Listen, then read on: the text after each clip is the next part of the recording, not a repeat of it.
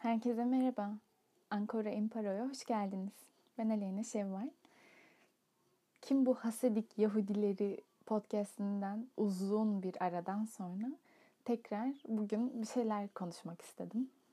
Bundan sonrasında bir istikrar sağlayabilir miyim? E, sağlayamaz mıyım? Bunu hep birlikte göreceğiz. İki türlü de kendimi seviyorum. Bunu da Metin Hara'nın TEDx konuşması gibi oluyor şu an.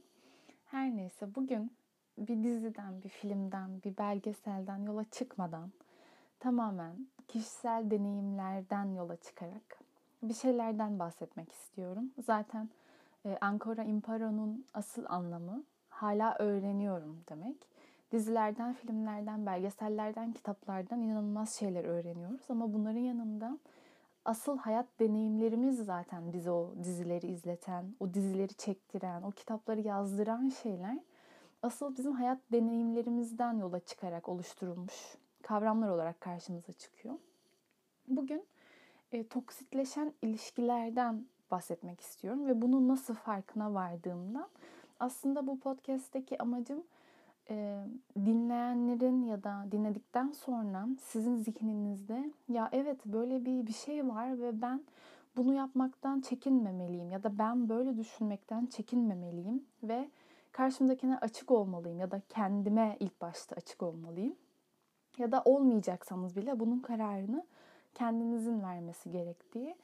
Ee, asla bir psikolog değilim. Asla, asla bir psikiyatrist değilim e, siyaset bilimi mezunu, kendi çapında e, politik psikolojiyle ilgilenen bir sosyal bilimci olabilirim ama bir etiket de koymayabilirsiniz. Yani sadece anlatmak isteyen, anlatma arzusuyla yaşayan, bunu aktarmak isteyen bir insan. Şimdi etiketlere değinmem aslında iyi oldu. Günlük yaşamda hepimiz birer etiket takınıyoruz. Maske gibi bunlar. Ee, mesela sosyal bilimci oluyoruz, iktisatçı oluyoruz, avukat oluyoruz, anne oluyoruz, baba oluyoruz, arkadaş oluyoruz, kötü oluyoruz, iyi oluyoruz. Muhakkak etiketler topluyoruz.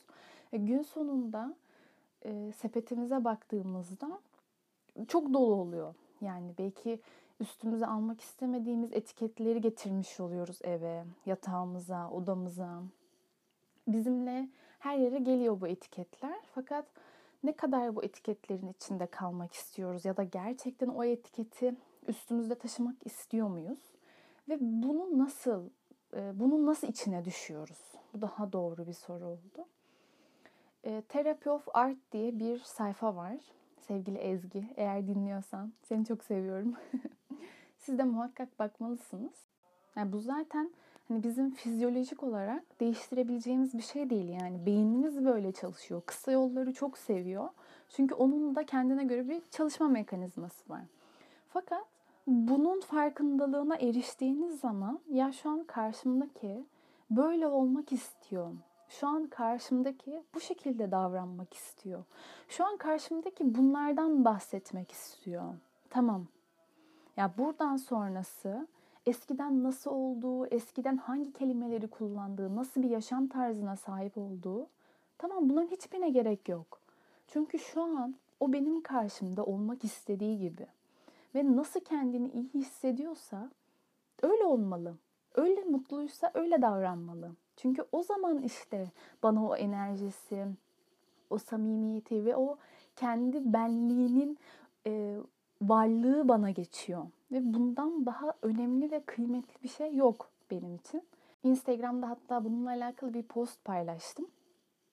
Normal günlük Instagram nasıl zaplıyorsak aynen o şekilde Instagram'da dolaşırken bir sayfa gördüm ve böyle fotoğrafları kişiselleştirip e, kendi çizimleriyle renklendirip insanlara sunan ve bu e, fotoğraflarında bir aslında sadece fotoğrafın sahiplerinin gördüğü zaman anlayabileceği anlamlar taşıyan e, kişiselleştirilmiş fotoğrafların sergilendiği bir sayfaydı. E, çok ilgimi çekti. E, resim çizemeyen, Cinali dahi çizemeyen biri olarak e, resim çizen insanlara, çizebilen insanlara ya da bu yolda çalışan insanlara inanılmaz derecede saygı gösteriyorum ve bu benim çok hoşuma gidiyor. Çünkü her zaman bir gün belki ben de yapabilirim umudunu taşımama sebep oluyorlar. Her neyse.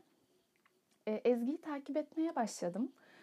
E, ve Ezgi şöyle bir şey paylaştı. Jingle Bells buluşmaları, e, dönüş, dönüştürülen şekiller. Şimdi düşünüyorum, çizim konusunda hiç iddialı değilim. ne olacak, ne bitecek? Hani dönüştürebilir miyim? Hayal gücümü sorguluyorum, yaratıcılığımı sorguluyorum vesaire. Her neyse bu düşüncelere kendimi çok esir etmeden ama bu düşünceleri de yanıma alarak bu toplantılara katıldım. Ne yaptık bu toplantılarda? Şekilleri dönüştürdük, e, farklı kavramlar üstüne düşündük vesaire. Fakat benim burada asıl odaklanmak istediğim şey şuydu. Dört hafta boyunca çok farklı yaşlardan, farklı şehirlerden, farklı mesleklerden ve farklı cinsiyetlerden insanlarla bir aradaydık. E, birbirimizi tanımıyorduk. Kim olduğumuzu, nerede çalıştığımızı, ne kadar kazandığımızı ya da sabah uyandığımızda ilk ne yaptığımızı bilmiyorduk. Fakat bunların hiç de bir önemi yoktu zaten. Yani kimse acaba şöyle bir insan mıdır demedi. Sadece birbirimizi dinledik. Ve bunun bu sıralar yani hayatım boyunca daha doğrusu çok da ihtiyacım olan bir şey olduğunu anladım hiçbir kalıba konulmadan sadece Aleyna Şevval olarak dinlenmek aslında çok ihtiyacım olan bir şeymiş. Bunu fark ettim. Muhakkak siz de hayatınızın bir döneminde şu cümleyi kurmuşsunuzdur. Ya beni kimsenin tanımadığı bir yerde yaşamak istiyorum. Yepyeni bir sayfa açmak istiyorum. Neden bu düşüncenin içindeyiz? Çünkü şunu fark ettim. Ee, şimdi bizim düşüncelerimiz büyük oranda çevremizdeki insanlarla şekilleniyor. Yani o gün atıyorum çok mutlu uyandınız. E, yapacağınız şeylere odaklısınız. Fakat yakınınızdaki bir insanda e, fark ettiğiniz bir moral düşüklüğü sizi de bir anda düşürüyor. Ve e, gününüz aslında onunla birlikte şekillenmeye devam ediyor. Yani o mutluluğunuzun yanına onun moral bozukluğunu da alıp kendi hayatınızı devam ettirmeye çalışıyorsunuz ve bu o kadar da kolay bir şey değil. E, fakat söyleyeceğim şeyle bunun hiçbir alakası yoktu. Neyse e, bu da böyle bir örnek olmuş oldu. Yakın çevremizde yakın arkadaşlarımız var. E, yıllarımızı paylaştığımız insanlar var. Ve bu, bu çok güzel. Onlara karşı hissettiğimiz sevgi, bağlılık, saygı çok önemli bir şey. Fakat e, her ilişkide sınırların olduğuna inanan biri olarak şunu fark etmeye başladım. Ne kadar yakınınız olursa olsun insanlar e, bir yerden sonra sizi karşılaştırıyorlar. Kimle? Kendinizin eski haliyle. Bunun kötü bir şey olduğundan bahsetmiyorum. E, böyle bir şey var. Yani bunu kabul edelim. Bu ortada bir olgu yani. Bunu kabul edelim. E, bunu yaparken de aslında çok insani bir dertten çıkıyor bu. Yani insanlar e, sizi kafalarında belli bir kalıba koyuyorlar. Çünkü beynimiz kısa yolları seviyor. Günlük hayatta çok fazla kafamızı karıştıracak olayla karşılaşıyoruz, insanla karşılaşıyoruz. E, beynimiz sınırlı kapasitesini bu karşılaştığımız olaylara ve insanlara kısa yollar çizerek oluşturuyor. Bunun şimdi bu makro düzeyde bir olay. Mikro düzeyde arkadaşımız bizimle alakalı bazı ön yargılara sahip oluyor. Aslında öğrenilmiş ön yargılara sahip oluyor. Yani A kişisi şöyle davranır. B şeklinde davranmaz. E siz bir yerden sonra B şeklinde davranmaya başlıyorsunuz. Çünkü bu da aslında çok insani bir durum. Çünkü bir saniye sonranızla belki aynı değilsiniz. Fakat karşınızdaki insan bunu kabullenemiyor. Hayır ya sen böyle davranamazsın. Ve olay artık şeye dönüyor. Belki bir saniye çok erken e, bir değişme durumu oldu. Şöyle örnek verelim. Yani bir yıl sonra 3 Ocak 2022'de belki bugün düşündüğüm hiçbir şeyin aynısını düşünmeyeceğim. E bu benim karaktersiz olduğumu göstermez. E bu benim hiçbir kalıba sığmadığımı göstermez. E gösterirse de düşünebilirsiniz. Yani sonuçta sizin düşünceniz. E yani biz şeyi kabul edemiyoruz. İnsanlar bir görüşle doğarlar ve o görüşün E, görüş belki çok şu an kafanızda farklı şeyler canlanıyor ama şey diyelim. Ya bir sürü hayatta deneme şansınız olan şey var. Hepsini deneyebilirsiniz. Bir sürü pencere var öyle düşünün yani. Hayatı, hayatınızı kocaman bir bina halinde düşünürsek bu binanın bir sürü odası var, bir sürü penceresi var, bir sürü merdiveni var, tırmanacak, açacak kapısı var. Yani hayatta böyle aslında. Yani çok penceremiz var. Deneyebileceğimiz, kendimizi hangi katta istersek o katta hayatımızı devam ettirebileceğimiz bir bina yani sonuçta bu. Fakat biz bazen kabullenmek istemiyoruz. Ya sen birinci kattaysan hayatının sonuna kadar birinci katta kalmalısın. Hayır, beşinci katta da olabilirim. Dokuzuncu katta da olabilirim. İstersem zemin kattan çıkmam. istersem en üst kattan çıkmam. Nereye gidiyorum şu an? Bir yerden sonra şuna varıyor. Karşınızdaki sizi çok fazla yargılamaya başladığı zaman yani ya bak Alena Şevval sen böyle değildin ya hani sen hani ben seni kaç yıldır tanıyorum yani sen 3 yıl önceki halinle şimdiki halin aynı mı? Değil. Olması da gerekmez. Değişmeye de bilirdi. Değişti.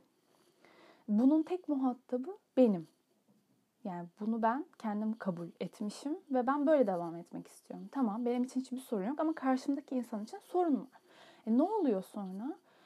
Mesela şu soruya geliyoruz. Biz neden insanlarla bağ kuruyoruz? Neden arkadaş oluyoruz? Neden yakın arkadaş diye görüyoruz? Çünkü hiçbir etiket üstümüze yapışmadığını hissediyoruz. Yani direkt olarak ben olduğumu hissettiğim için arkadaş oluyorum. Hiçbir şey düşünmeden konuşmaya başladığım için oluyorum. Ya ben şunu dersem acaba şunu düşünür mü diye düşünmüyorum. Çünkü tüm saf halimle hiçbir etiketi üstüme almadan ben onun karşısında oluyorum. Ben orada e, sepetimdeki etiketlerin hepsini üstümden sıyırıp onunla arkadaş oluyorum. Çünkü arkadaşlığın tanımı aslında kendini tamamen tüm o kalıplardan uzak tutup ben olma halinde insanlara açabilme değil mi? Yani ben böyle düşünüyorum. Her neyse. Ama işin içine ya bak sen iyi misin yani sen böyle düşünmüyordun hayırdır hani biz seni tanıyamıyoruz artık gibi cümleler girince bir yerden sonra siz de acaba şu an şunu mu söylemeliyim? Şöyle söylesem e, nasıl anlar? Ya da şöyle davranmalıyım ki değiştiğimi düşünmesin e, gibi şeylere girmeye çalışıyorsunuz. E, o zaman tüm o kalıplardan sıyrılıp ben olamıyorum ki yine üstüme bir şeyler almam gerekiyor. E bu sefer de sadece kendiniz olabilmek için o insandan uzaklaşmaya başlıyorsunuz. Yani haliyle oluyor bu da tabii ki. E, çünkü zaten bence her zaman kendimiz olabileceğimiz yerler arıyoruz. İşte benim de aslında konumuzun başına gelelim. O dört haftalık Jingle Bells isimli buluşmalarda hissettiğim buydu. Yani hiçbir şey olmama gerek yoktu. Güzel çizim yapmama gerek yoktu. iyi şeyler söylememe gerek yoktu ya da kötü şeyler. Sadece ben, ben olmam gerekiyordu. Yani Aleyna Şevval olarak orada olmam gerekiyordu. Ve karşımdaki A kişisini, B kişisini, C kişisini hiçbir etikete sığdırmadan sadece onlar olduğu için, orada olmak istedikleri için dinlemem gerekiyordu. Ve buna çok ihtiyacım olduğunu fark ettim. Yani bu belki normal hayatta e, hiçbirimize kolay gelmiyor. Belki böyle davranmak çok zor gelecek. Bana da çok zor geliyor inanın. Çünkü hemen birini görüyoruz. Aa bu kesin deli. Birini görüyoruz. Aa ne kadar zeki. Wow falan oluyoruz. Ya da çok yüksek maaşlı birini gördüğümüzde aa ne kadar çalışkan falan oluyoruz. Hemen böyle tık tık tık birine oturtuyoruz bir yere. Yani sen zeki labımda otur. Sen deli labımda dur. Sen şurada dur, sen burada dur ve oralardan çıkmalarına izin vermiyoruz. Yani aslında her şey olabiliriz. Dediğim gibi bir yıl sonra bugün belki bu podcast'i dinleyip ya Aleyna Şevval gerçekten ne de, ne diyorsun yani falan da diyebilirim. Demeye de bilirim ama bu tamamen benim etrafımda dönebileceğim bir alan. Nasıl mutlu hissediyorsam, nasıl kendim hissediyorsam öyle olmalıyım. Ee, bu etiket koymayı ben de çok yapıyorum ayrıca yani kaçınılmaz bence insan olmanın maalesef ki e, gereklerinden biri. Fakat bu noktayı fark ettikten sonra karşımdakini sadece sadece bir insan ve o an nasıl olmak istiyorsa öyle davranmasını kabullendiğim sürece daha az e, üzüldüğümü fark ettim. Yani şöyle çünkü sizin koyduğunuz kalıba uymayabilir insanlar ve bu çok da normal. Çünkü hiçbir zaman karşımızdakini tam anlamıyla yüzde yüz bir şekilde ne anlayabiliriz ne derdini anlayabiliriz. Evet üzüntüsünü, mutluluğunu yaşayabiliriz ama açık olalım. Yüzde yüz bunu hiçbir zaman sağlayamayız. O yüzden sadece karşımızdakinin e, benliğine ve varlığına saygı duyup sadece o an o akışta kalmak. Hani belki dinleyen, dinleyenlerden biri için böyle bir yeşil ışık yanar, bir şey olur. Çünkü ben de aslında bu ışık yandığı için bu podcast'i çekmeye, ne diyeyim, kayıt almaya karar verdim. Yani tabii ki etiketleri alıyoruz yani bu kaçınılmaz. Fakat insanların istediği etiketi almasına da izin verelim. Yani o an öyle olmak istiyorsa öyle, olmak istemiyorsa tamam.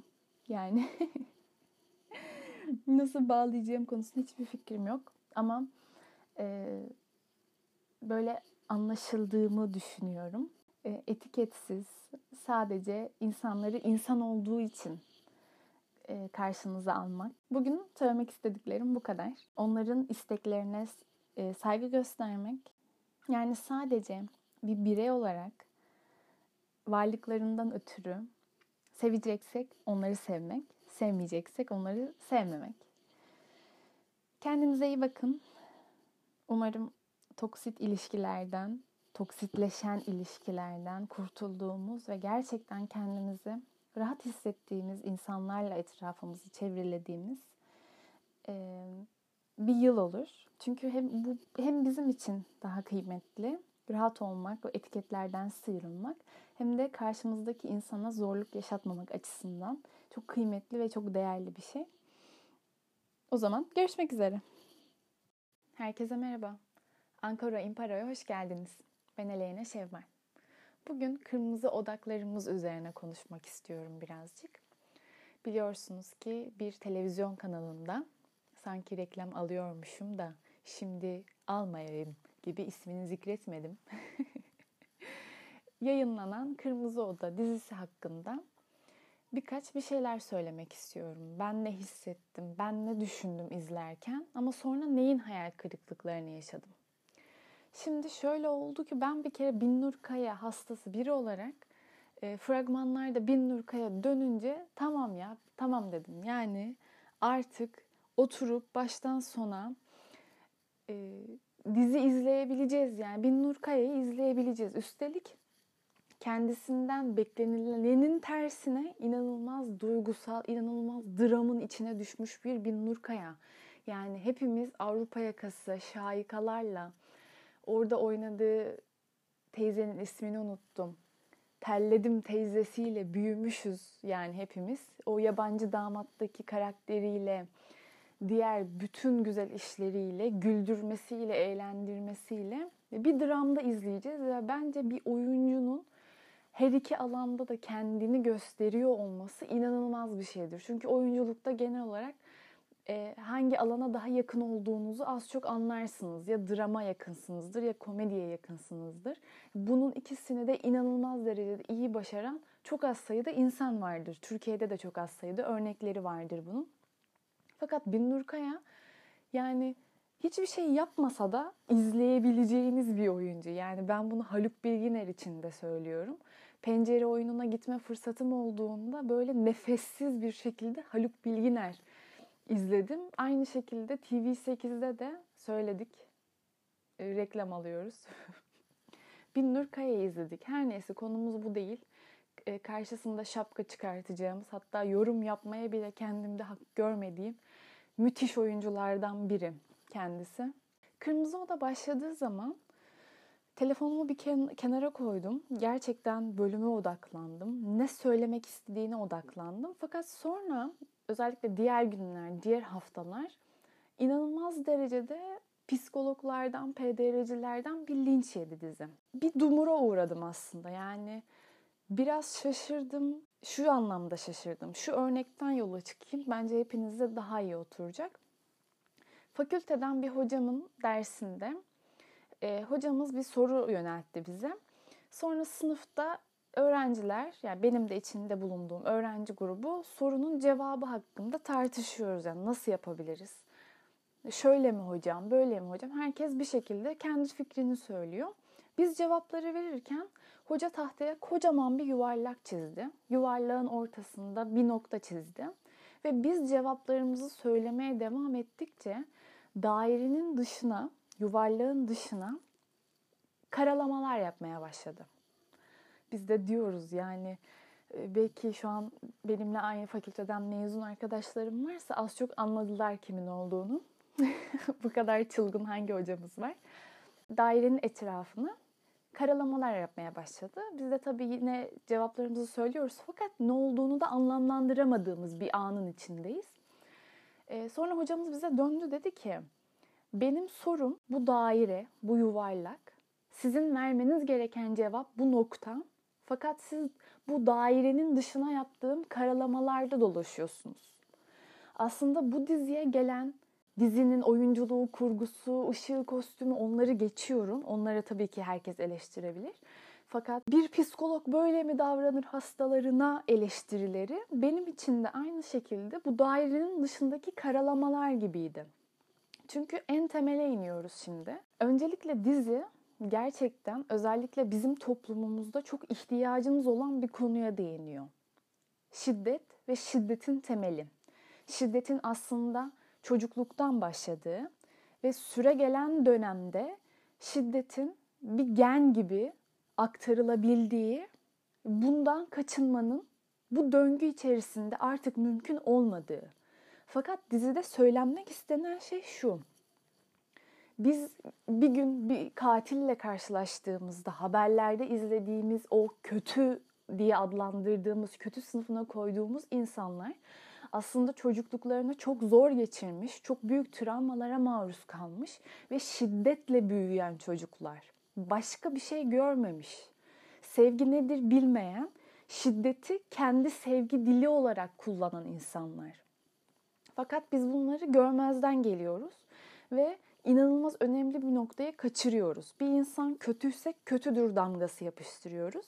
Fakat bu insanın önceden ne yaşadığı, bunun nasıl düzeltilebileceği ve bu düzeyden toplumun daha iyi bir toplum haline nasıl getirilebileceğini kaçırıyoruz. Bu dizide aslında söylenmek istenen şey yani bir izleyici olarak benim anladığım şiddetin çocuklukta başladığı ve bizlerin bu toplumun bireyleri olarak bunun en derininden bunu düzeltmemiz gerektiği. Yani bunu bir ebeveyn izliyorsa ve kendi çocuğuna şiddet uyguluyorsa birazcık çuvaldızı kendisine batırması.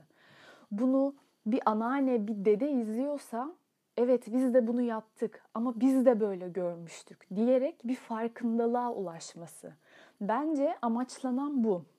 Burada tabii ki ben Kırmızı Oda'nın avukatı değilim. Fakat bir izleyici olarak herkes nasıl fikrini döktü ortaya, herkes nasıl lincini döktü ortaya. Ben de bir izleyici olarak kendi fikirlerimi söylemekte özgür olduğumu düşünüyorum. Ve asıl dizinin vermek istediği, yapmak istediği şeyin bu olduğunu düşünüyorum. Fakat biz bunu anlamak yerine dairenin dışında dolaşıyoruz. Şu noktaya da bir açıklık getirmek istiyorum. Ee, en çok psikologlar şu konuda eleştirdiler diziyi. En azından benim gördüğüm yorumlarda şu şekilde ilerliyordu. Bir psikolog karşısındaki danışanının e, anlattığı şeylere bu şekilde tepki vermez. Fiziksel temas kurmaz. Evet, çok haklılar. Ama şunu da düşünüyorum. Belirli bir bilinç seviyesine gelmiş herkes zaten bir psikoloğun sizinle fiziksel temas kurmayacağını bilir. E, danışanın ne kadar kötü şeyler anlatırsa anlatsın hüngür hüngür karşınızda ağlamayacağını bilir. Ama şunu da kabul etmeliyiz ki biz bir dizi izlemeye oturuyorsak dizinin anlamına gelmeliyiz. Şimdi siz dizi izleyeceğiniz zaman oradaki kurguyu zaten kabul edip o diziyi izliyorsunuz. Oradaki kurgu faktörünü de kaçırmamamız gerektiğini düşünüyorum. Fakat geçen ben bu yorumumu bir arkadaşımla paylaştığımda bana şöyle bir şey söyledi ve çok mantıklı geldi.